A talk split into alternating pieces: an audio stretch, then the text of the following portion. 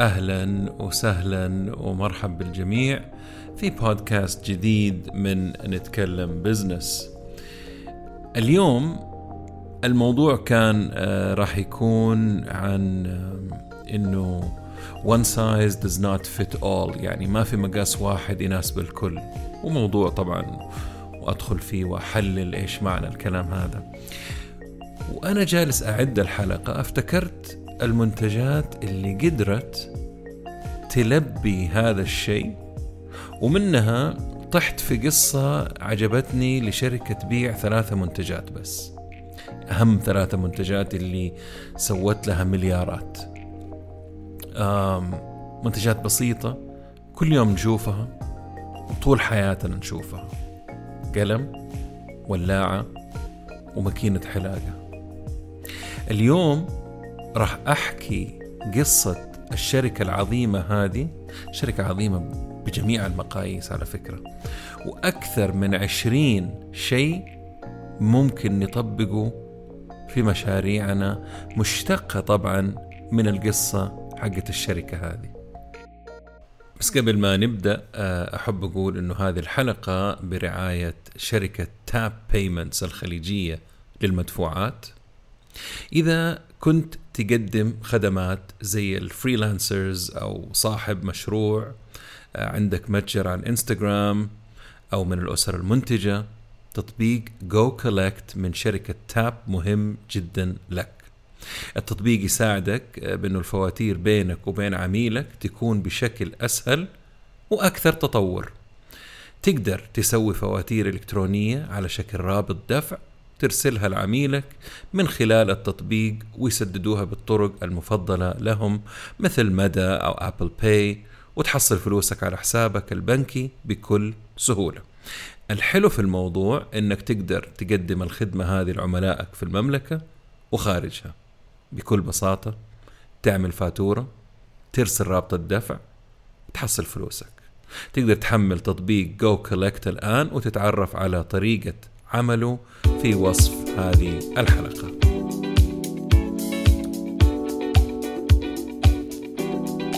أهلا وسهلا. عالم ال business عالم مثير كبير متغير وله جوانب مختلفة. ولأنه موضوع يهمنا وطفشنا من التنظير والتكرار والفلسفة اللي ما وراها فايدة. صرت أدور الدروس والمفاهيم والطرق الجديدة والعبر من القديمة. وتأثيره على حياتنا اليوم وبكرة. أتناول أي شيء له صلة بعالم الأعمال من قريب أو بعيد. مقابلاتي مع المفيدين بس. بودكاست عالمي متجدد بنكهة محلية. وأهم شيء أهم شيء عملي وعربي. يا هلا وسهلا بالجميع في بودكاست نتكلم business مع ممدوح الردادي.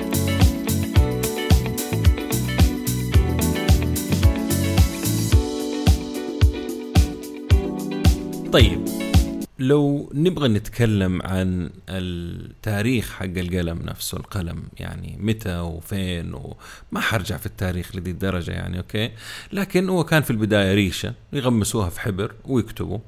بعد كذا على الثورة الصناعية الأولى آه، جاء شيء اسمه الديب بن يعني الطرف حقه كان آه، يشيء حديد ويعمل آه، يشيل الحبر وتقدر تكتبه يعني تغمسه في في الحبر وتكتب يعني ما كان بعيد ذاك البعد عن القلم الريشة لكن متى جاء الاختراع؟ لما تم اختراع ال fountain pen أو قلم الحبر قلم الحبر هذا شيء يعني يعتبر آه، ثورة صناعية في عالم الكتابة أول استخدام تجاري له كان في عام 1884 على يد لويس ووترمان نعم هي نفس الماركة اللي نعرفها حقت الأقلام آه، ووترمان المشهورة. قصة كيف آه، عمل أو كيف صنع أو ابتكر القلم هذه جميلة جدا يعني محزنة بالنسبة له ولكنها أدت لابتكار القلم. هو آه، راجل كان يشتغل في التأمينات وكان عنده عقد مهم جدا لشركة أو لجهة وهو اللي كان بيبتكر وبيحاول يحسن من القلم اللي هو النب الدبان القديم.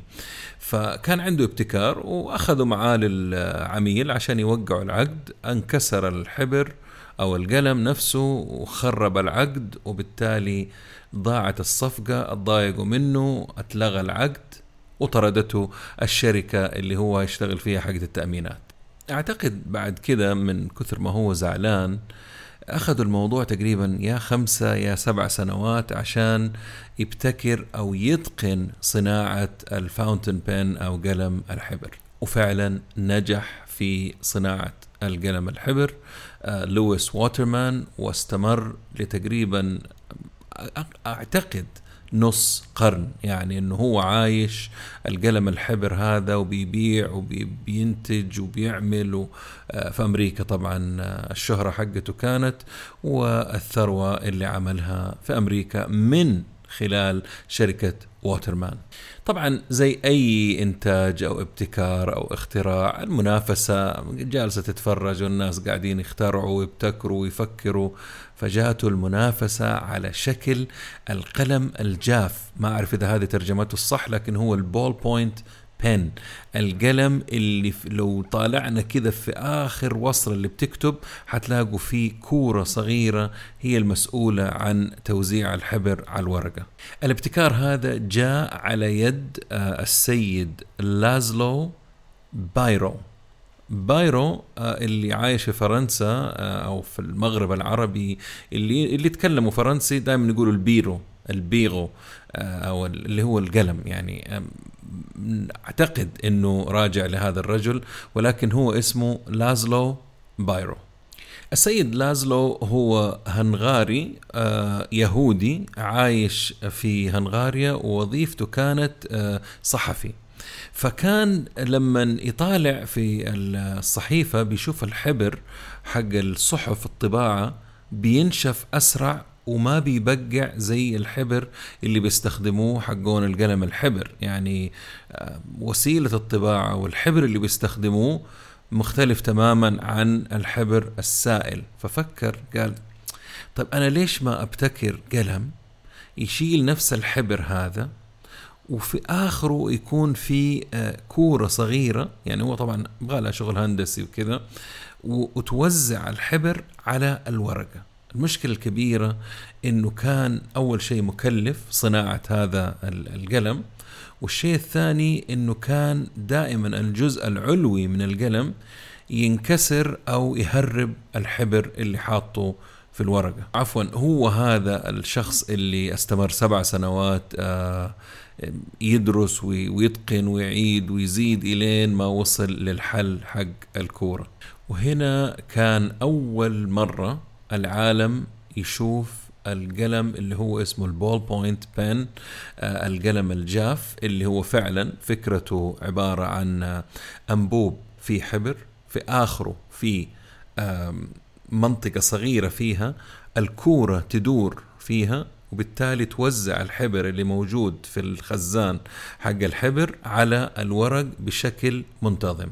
فابتكر شيء اسمه البول بوينت بن المشكلة الكبيرة اللي حصلت له إنه الوقت أو التوقيت حقه كان سيء جدا لأنه كان في شخص اسمه هتلر في ذاك الوقت عام 1938 كان جاهز أو حي عنده نية إنه يستولي على هنغاريا وغيرها زي قصة تاريخ الحرب العالمية الثانية واليهود واللي بيسوي فيهم فغيره. فإيش سوى؟ شرد راح على باريس راح على فرنسا وفي باريس الصدفة إنه قابل الرئيس الأرجنتيني.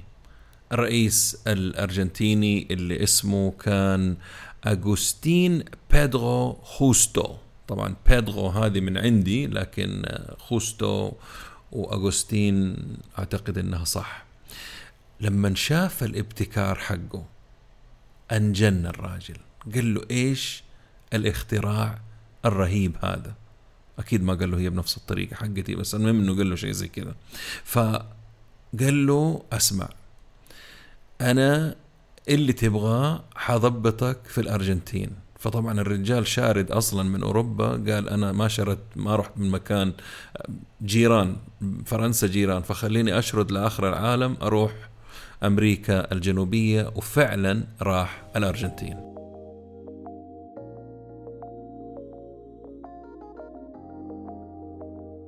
لما آه، أسس الشركة حقته أو المصنع في الأرجنتين آه، بدأ آه، يعني من عام 1943 صار يبيع للطيران البريطاني ال RAF Royal Air Force.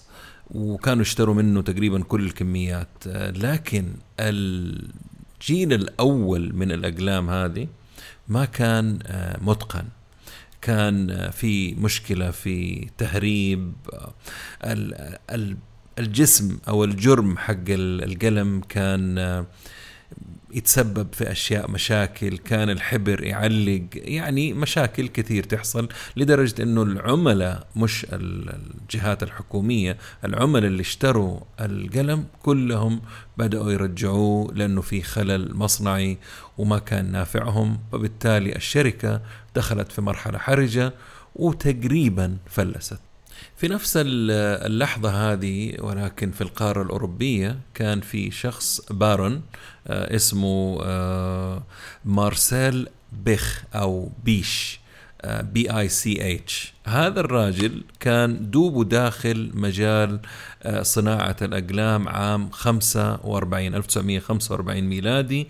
اشترى مصنع متهالك في أطراف باريس عشان يصنع الأقلام الحبر ال fountain pens لما سمع أو شاف فكرة لازلو حقة ال ballpoint pen اللي هو القلم الجاف أنجن برضو على الفكرة. تخيلوا هذه فكرة يعني ابتكارية في ذاك الوقت وحاول إنه يتواصل معاه وفعلا وصل له. وفي عام 1950 اشترى الحقوق حقت القلم هذا اللي هو ال ballpoint pen ب 2 مليون دولار في هذاك الوقت أي ما يعادل 22 مليون دولار لو حسبنا التضخم والأمور الأخرى.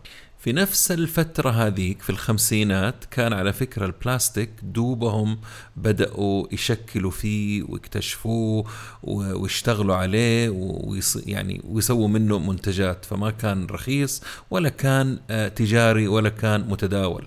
الراجل هذا آه، شاف فرصة في البلاستيك واشترى المصانع اللي تسوي وتشكل البلاستيك واشترى من سويسرا أفضل آه، الأجهزة اللي تعمل خرط للحديد وتصغيره وتشكيل الحديد يعني لدرجة إنه قدر يسوي الجرم أو البيت الخارجي للقلم من البلاستيك الشفاف وقدر في نفس الوقت يصنع كورة آه، قطرها فاصلة صفر واحد ملي متر تصميم البارون هذا بك إنه كان بسيط جدا.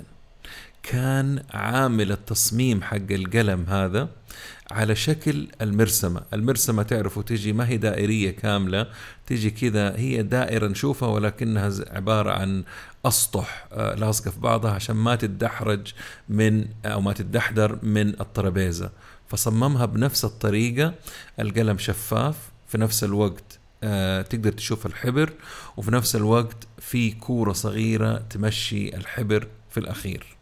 بحكم آه إنه هو تاجر وعنده قبل كده شغل ففاهم حكاية ال economies of scale أو آه اقتصاديات الوفرة. إنه اقتصاديات الوفرة اللي هي يعني خلينا ما أعرف إذا هي هذه الترجمة الفعلية economies of scale إنه كل ما أشتريت شيء بكثرة قلت القيمة عليك فبالتالي تقدر تقدم منتج رخيص. فهو استغل هذه النقطة وبدأ يقدم قلم بتقريبا 19 سنت في ذاك الوقت. يعني تخيلوا ابتكار جديد قلم تشيله معك تشتريه. 19 سنت ضرب كل السوق المنافس. أول شيء ضرب السوق حق الحبر اللي غالي.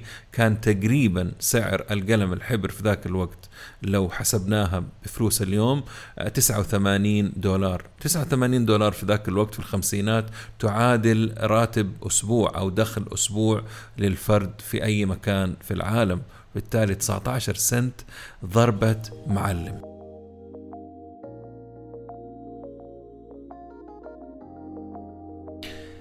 قرر بعد كذا آه، البارون إنه يسمي الاسم حق القلم آه، على اسم عائلتهم آه، بيخ أو بي آي سي إتش المهم في إتش في الأخير. لما شاف إيش الناس بيسموا القلم في السوق بعد ما بدأ يبيع والى آخره كانوا بيقولوا كلهم بيك BIC. فتحول الاسم من بي آي سي إتش لبي آي سي اللي هو قلم بيك اللي نعرفه اليوم. عام 1950 أسس شركته société société بيك وغرق السوق وسن آه وهو من عنده سمى القلم آه بيك الكريستال. قلم بيك الكريستال لأنه شفاف وتقدر تشوف الحبر وإلى آخره. وكان ضربة يعني خرافية في السوق.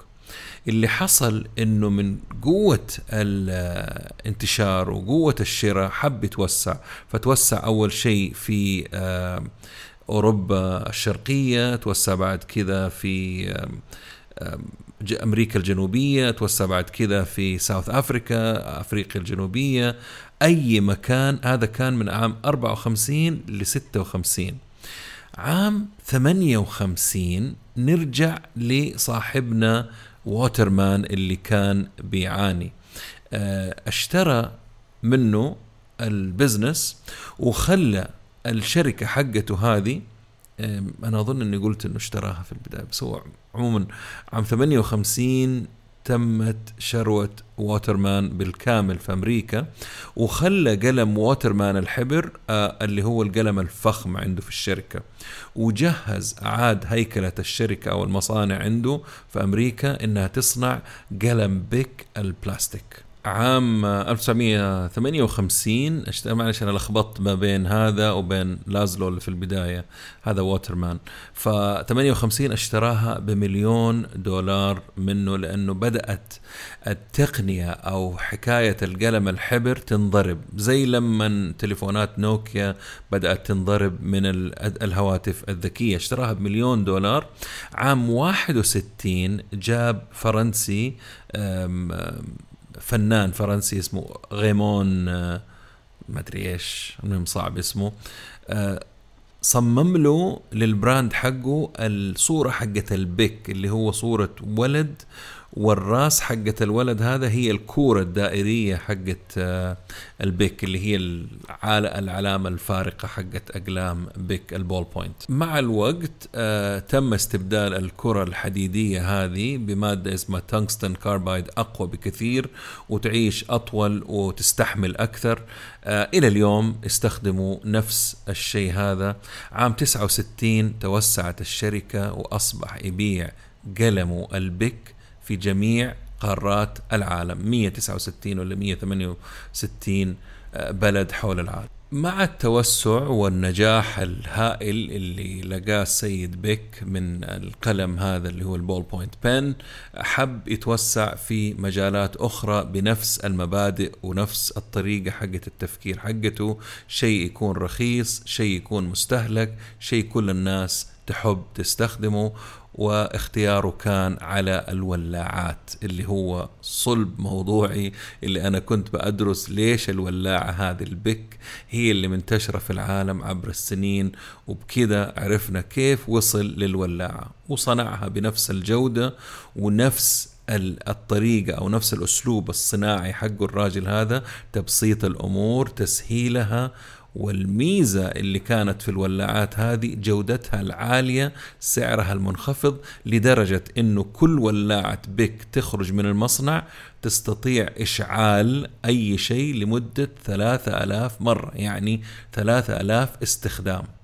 وبرضو المستهلكين بمجرد ما شافوا الولاعة هذه طاحوا فيها وحبوها وعشق وفعلا ضربت على كل الولاعات في ذاك الوقت والكبريت وغيره وغيره لأن أول شيء رخيصة ثاني شيء جودتها عالية أشكالها جميلة ألوانها جذابة كل المعادلات حقت النجاح. طبعا انطلق انطلقت عالميا عام 73 وكانت ضربة عالمية. بعد كده طبعا هو الآن نجح في القلم ونجح في الولاعة. برضو الراجل يعني كل ما كبرت ثروة الإنسان كل ما حب يتوسع ويشوف إيش ممكن يسوي. الراجل مبتكر الراجل عنده يعني رغبة إنه يتوسع. اكتشف إنه طيب قلم okay. ولاعة okay. إيش في شيء ثاني ممكن يكون رخيص؟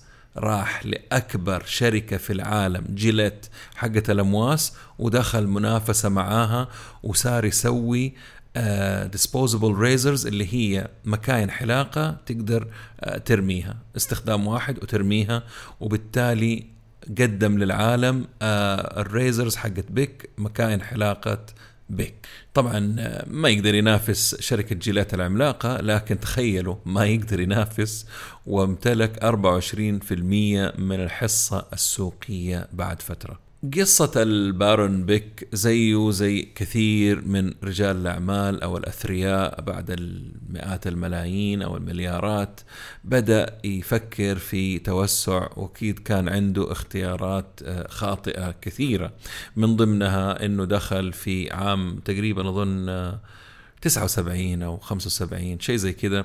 دخل في مجال الرياضة المائية وابوات شراعية ومدري إيش ما حد يدري عنها. اللي يضحك في الموضوع قال لك لا أنا حروح على الأزياء عالم الأزياء واشترى البراند المشهور حق جايلا روش. وبالتالي بعد كم سنة من المعاناة في البداية كانت فكرة حلوة بيسوي شوية فلوس بعد كذا خسائر فادحة. وتوفى الرجل أعتقد عام 94 آه، سبب فشل جايلا روش إنه أصلا أصلا المصمم حق جايلا روش كان بيعاني من أمور صحية ومات. فانقطع الحبل الفكري حقه وبالتالي انضرب ال brand. بالتالي هذا اتورط في brand. لما مات في عام 99 اظن أو 4 اظن 99 لا 94 مات. ولده آه، برونو اخذ الشركة. اول حاجة سواها تخلص من الشركة حقت جي لاروش حقت الأزياء. وفي الأخير أظنها جي لاروش على فكرة اشترتها شركة صينية. كل اللي سواه الولد إنه زاد قوة المنتجات الناجحة الثلاثة اللي عنده. أول منتج ركز فيه راح رجع للأساس أساسيات الشركة الأقلام. قال كيف أنا أقدر أقوي هذا المنتج؟ راح أشترى أكبر شركتين حقت مزيل حبر في العالم. آه، أعتقد آه، والله ناسي تيبكس اسمها و Wite-Out. الاثنين اشتراهم وضافهم للشركة عندهم. برضو الولد مع وصول التكنولوجيا للعالم حب يدخل عالم التكنولوجيا شوية أجهزة هنا شوية آه، منتجات هنا كلها فاشلة. في الأخير قرروا أنهم هم يستغنوا عنها كلها. الأعمدة الثلاثة القوية حقت الشركة حقت بيك اليوم هي الأقلام الولاعات ومكاين الحلاقة. يعني عندهم تركيز ثلاثي. الآن أقول لكم الأرقام اللي بصراحة يعني تثلج الصدر.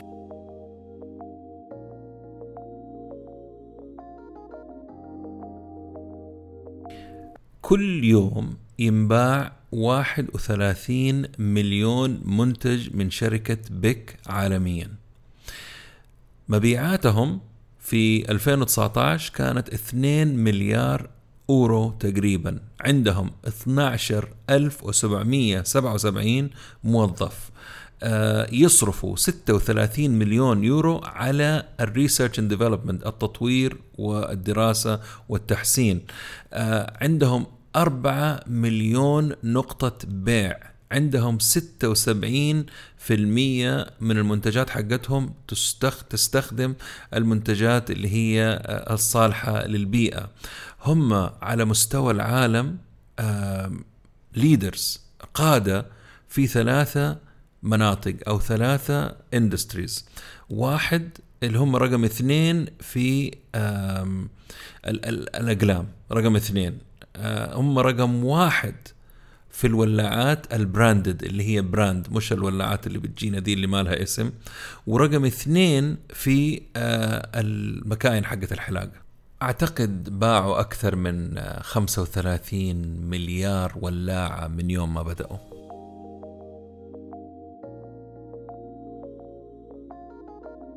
طيب الآن خلينا كذا نشتق آه، كذا درس 21 أكثر من 20 درس من ولاعة وقلم.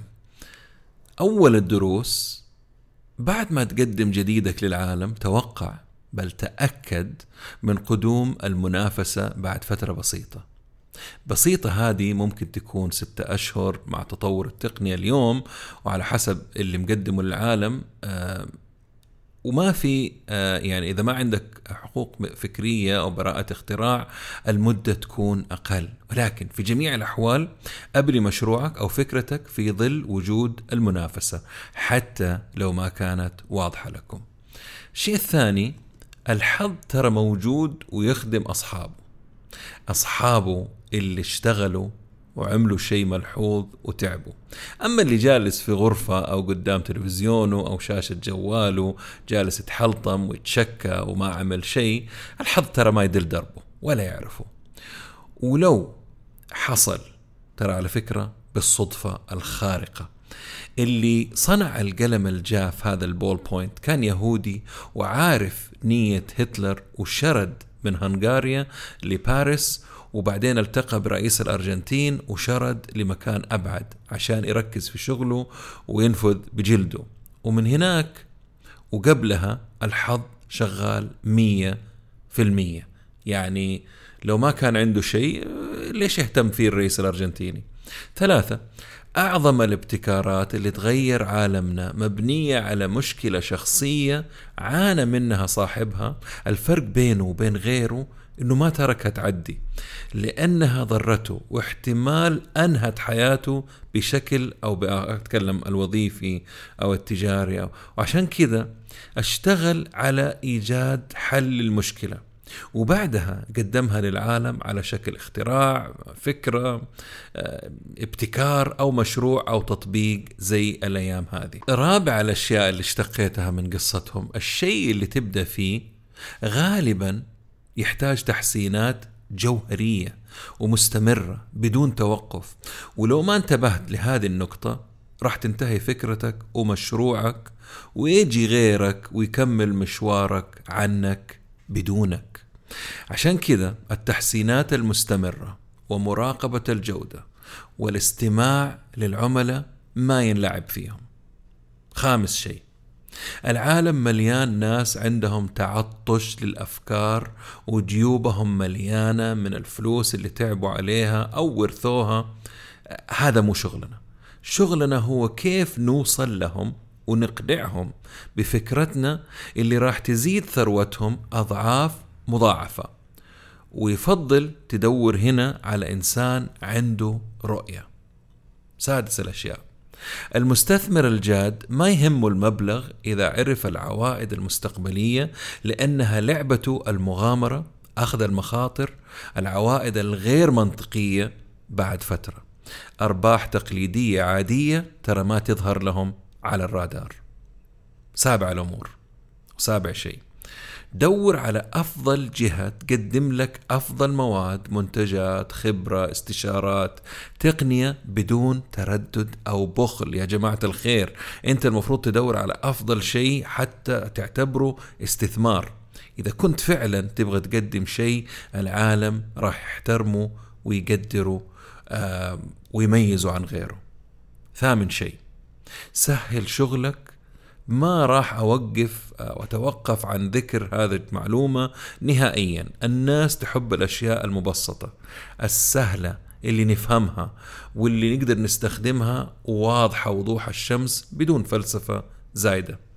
تاسع شيء أهتم بالتصميم والاستخدام وأصرف عليهم بدون توقف. يعني مو من البداية وخلاص نوقف لا نحسن. عشرة لازم تتعلم وتفهم وتطبق إذا تقدر economies of scale اللي هي ترجمتها زي ما قلت وفورات الحجم. يعني كل ما اشتريت كمية أكبر كل ما قلت. يعني أعمل حسابك أدرس قديش تحتاج في السنة في السنتين في الثلاثة إذا أنت مستمر على ال business. أشتريها كلها دفعة واحدة ووفر التوفير هذا راح يساعدك في تسعيرك للمنتج النهائي.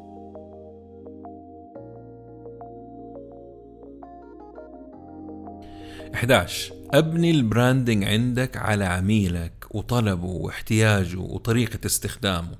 12 ركز في سوقك المحلي قبل ما تفكر في التوسع. لما نقول سوقك المحلي ممكن يكون سكان الحي اللي أنت موجود فيه أو بعض العملاء على متجرك الإلكتروني اللي يعرفوك من الساحات الاجتماعية إذا كنت بتقدم شيء مفيد لهم. بعدين أتوسع. 13 أتقن أول وبعدين أتوسع. 14 لا تنسى الاستثمار في التطور المستمر. 15 لما يكون عندك توسع وانتشار وأرباح وميزانية أستثمر في متخصص يعمل لك ريبراندنج جذاب فعال.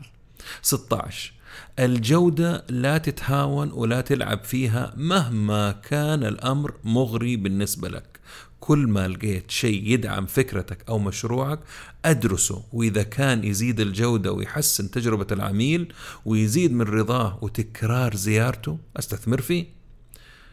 17 أستمر في الشيء اللي بتعمله وركز فيه حتى لو كان الأمر صعب ترى التشتت يدمر. العالم بيراقبك وعارفين الناجحين واحتمال مع الوقت تمر بظروف صعبة لدرجة إنك ما تقدر تكمل مشروعك راح تكون أول واحد آه الجهة هذه اللي بتراقب أو الجهات يجوك ويشتروا حصتك أو يشتروك بالشيء اللي أنت بتقدمه 18 إذا لقيت معادلة جابت لك ربح أو نجاح أو طريقة اشتغلت فيها ولقيت أسلوب مميز أو سوق العالم ناسيه مو منتبه له كرر نفس الأسس والطريقة في قطاع ثاني بعيد عن مجالك ولكنه بنفس طريقة عملك. نصيحتي لكم عيدوا هذه النقطة واسمعوها على مهلكم.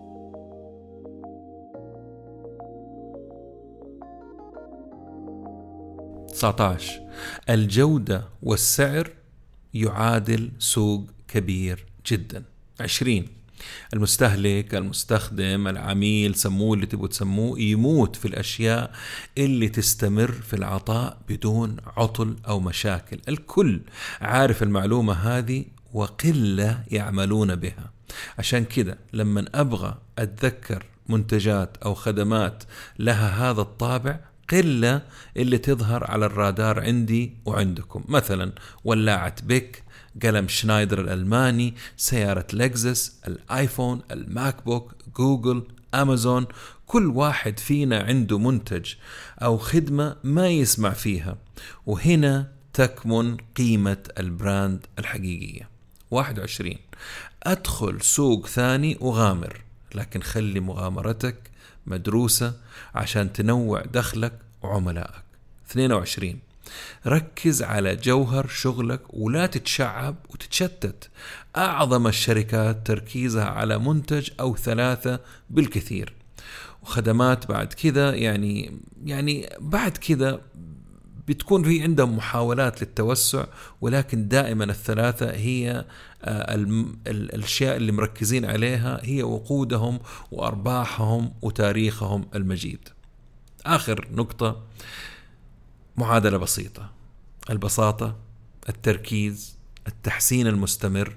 غالبا راح تساعدك في مشوارك وعكس كذا راح تتعبك في مشوارك.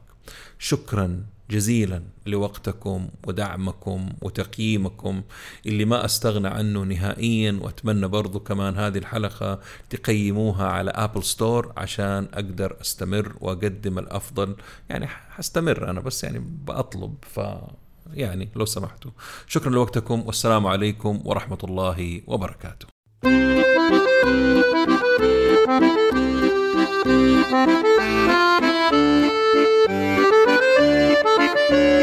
Música